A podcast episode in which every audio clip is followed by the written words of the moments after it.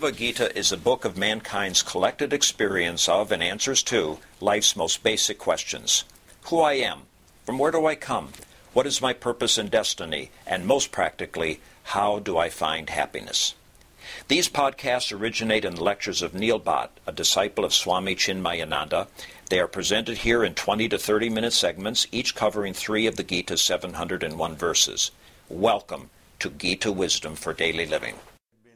Discussing chapter 16 Daiva Asura Sampat Vibhag Yoga, yoga of divine and devilish qualities, or estate, the wealth.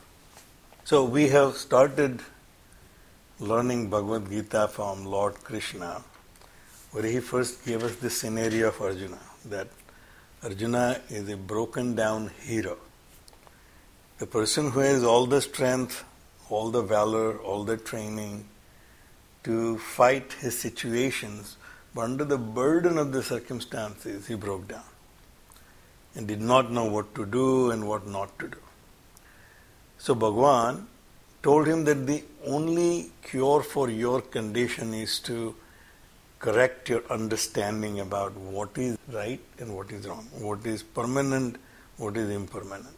In second chapter, he clearly says that your mistake is that you are identifying with your limited self and looking at all the other people through their limited equipment.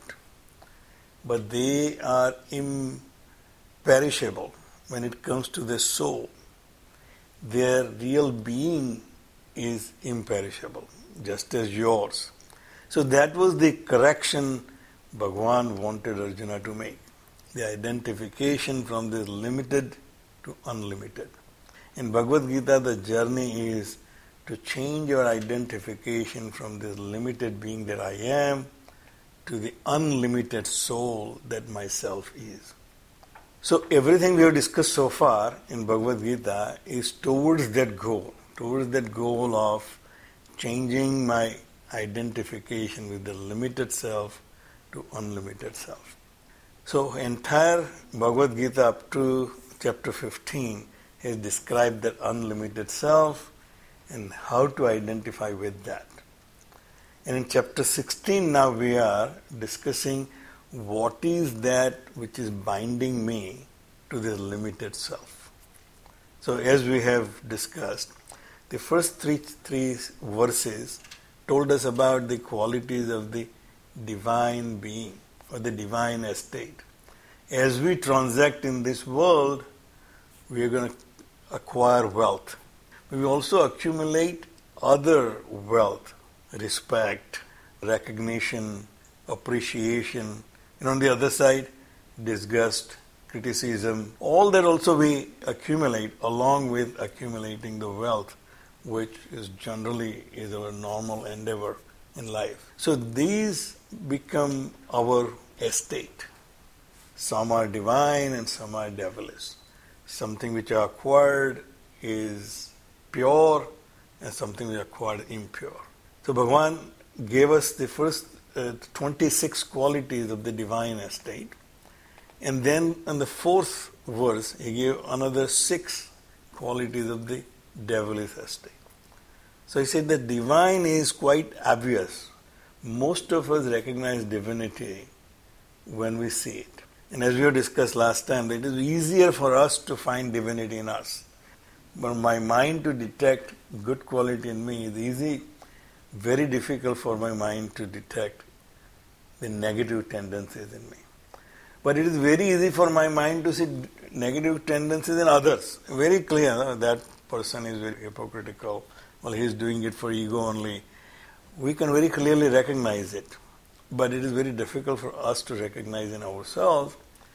So this chapter takes upon itself to describe in detail what would be the behavior of a person who is predominated by negative tendencies, which in this case we call asuric tendencies.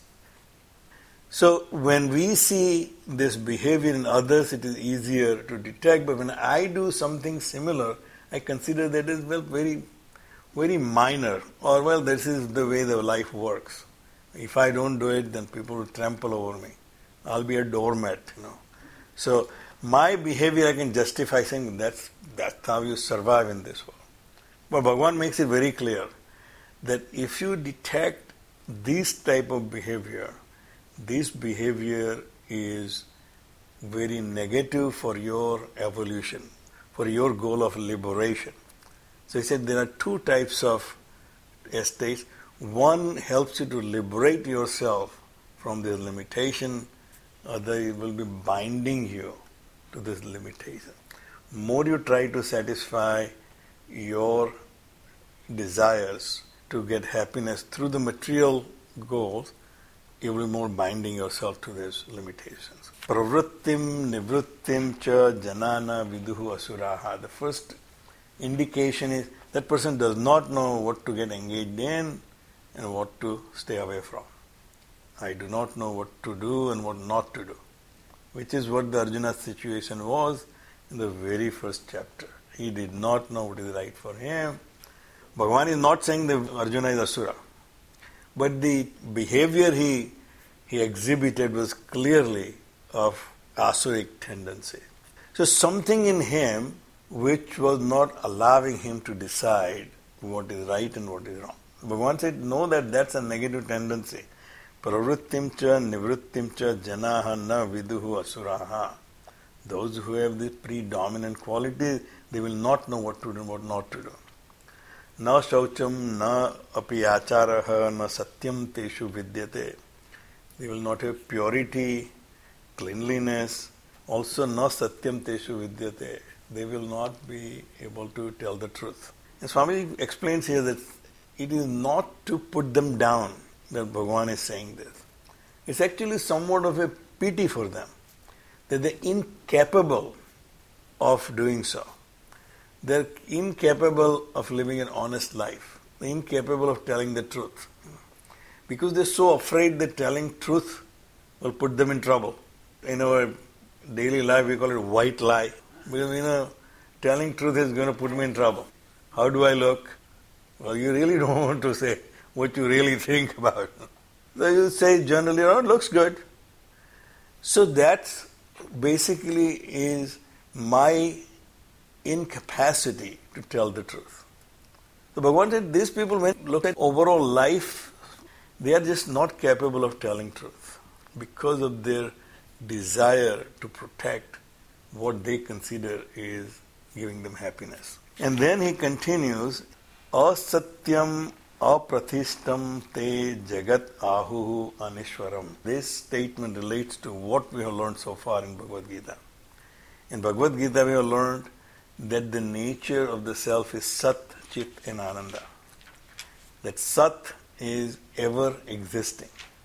We also learned that Sat, truth is something which is consistent in all three periods of time in the past, in the present, and future. Something which was true in past has to be true today and will also be true tomorrow. So, that is considered satya. But that which is not consistent, something which was true yesterday which is not true today. So earth was flat, at some point it was true. Everybody agreed with each other, earth is flat, otherwise we will all fall down in the age of the earth. But now we know that that's not true. Earth is round, earth is not flat. So that was not true. Now what we know was true then, even though we did not know it. It is true today and will remain true tomorrow. So that's the truth. The people with asuric tendencies, they think that this world is asat. In a sense, it is impermanent. It came in existence by chance and will, will perish. That means it's not permanent. Pratis, it has no basis. It just by chance occurring, it happened Te Jagat Ahuhu Anishwaram, and there is no controller. There is no central authority who govern the laws of nature. Their view is it all came about by an accident, will remain in this situation for a while, and will disappear. There is no basis for this world to exist. There is no fundamental substratum which supports this universe. Universe came in existence by accident, will get destroyed by accident. Basically, asatyam, apratishtam, te jagat ahu anisham. This is the worldview from this materialistic view. When I try to analyze the truth in this nature through through pure physical science only, then obviously the only thing I can find is these two came together by some accident. These elements came together by accident. You know, and then it happened this. Then other things happened by accident and then this happened this. So starting from the Big Bang, we can say Big Bang occurred. Why it occurred? We don't know, but it's an accident. It occurred. And after that, it started expanding, and then hydrogen became helium, and all this is just an accident without any basis. So, Anishwaram, there is no controller who is controlling the laws of nature. Aparaha paraha sambhutam. By coming together two opposites, kim anyat kama hetukam. So the progeny or the continuing of this life on this planet came out by just accident by coming two together and for the only purpose fulfilling desire. There was no master plan, there is no underlying truth, there is no substratum, but it just all chance occurring. This is the view of the materialistic, atheistic people. That they have no faith in any underlying reality for this world. Etam drastim avastabhya nasta atmanah alpabuddhayah. Obviously, this is a direct criticism from the Gita Acharya that these people are wrong. They are seeing this from a very narrow perspective because they are viewing this world from a very narrow perspective. So when I see my life as a living being and I just analyze from a chemical perspective, electrical perspective, so this is just a pure machine. It came together and it is pumping blood through the pumping action and I can define everything in a mechanical term, in a physical term, in a chemical term and say this is me. But what is it that keeping all these systems together, I really don't have an answer, simply saying it's just all working together. Physics came together, science came together. So basically, you can see this life either as something divine which is supporting it, or simply say, this is all just chance occurring. There is a book I have read called Brief History of Almost Everything. That's a fantastic book. It explains right from the from the Big Bang to where we are today in a very succinct manner. In, in his conclusion is that we as human beings existing on this planet is almost a chance that one in a million odds that happen thing. And it happened and it continue happening and we are still existing. But anything could have gone wrong and we wouldn't have been here. So basically, you're saying that maybe it's just a chance that we have become who we are. So here, Bhagavan saying that these people are looking at the world from a material perspective, analyzing what's happening from a material perspective. They're coming to the conclusion it's just chance occurring. Why I am not tall enough, another guy seven feet tall, is just a chance occurring. So Bhagavan said that having such view, Nasta Atmanaha, they are destroying their own self because they are negating their own self. They are not even recognizing that there is underlying reality called myself. Alpa Buddhaya, very narrow view. They have intellect, they are obviously analyzing, they are using all the uh, faculties to understand this world, but from a very narrow perspective. Alpa Buddha fools. It basically is a very narrow perspective. Prabhavanti ugra karmanaha shayaya jagato ahitaha. So their actions are very harsh because they are not recognizing the underlying unity of our things and being. You can take example of vegetarianism. The one underlying theme of vegetarianism is that every life has right to survive and live. So you have to inflict as little harm to a life to support yourself. But if I don't have that view, then obviously killing other animals may be justified. So Bhagavan said that because they have narrow perspective, their actions are harsh. Kshayaya jagato ahitaha.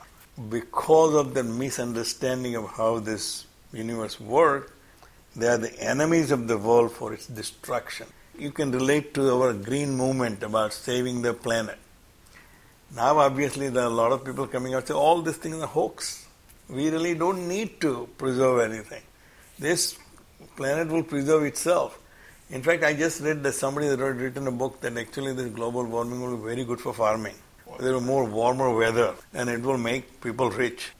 So you can look at it from any perspective and your perspective will decide how you're going to act in this world. The Bhagavan said from a global perspective, these people are having a very narrow view with the harsh actions. They are the enemies of the world for its destruction. That unless they change their views, their actions will destroy this world. Kama ashritya duspuram dambha manam adanvitaha मोहाद गृहीत्वा असत ग्राहन प्रवर्तन्ते asuchi vrataha.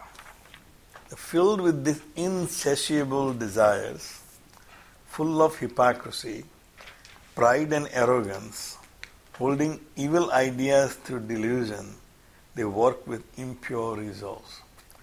That if your viewpoint is purely materialistic, in a sense that the life is nothing but to enjoy the pleasures. So we had in our Darshan sastra there is one darshan called Charvak.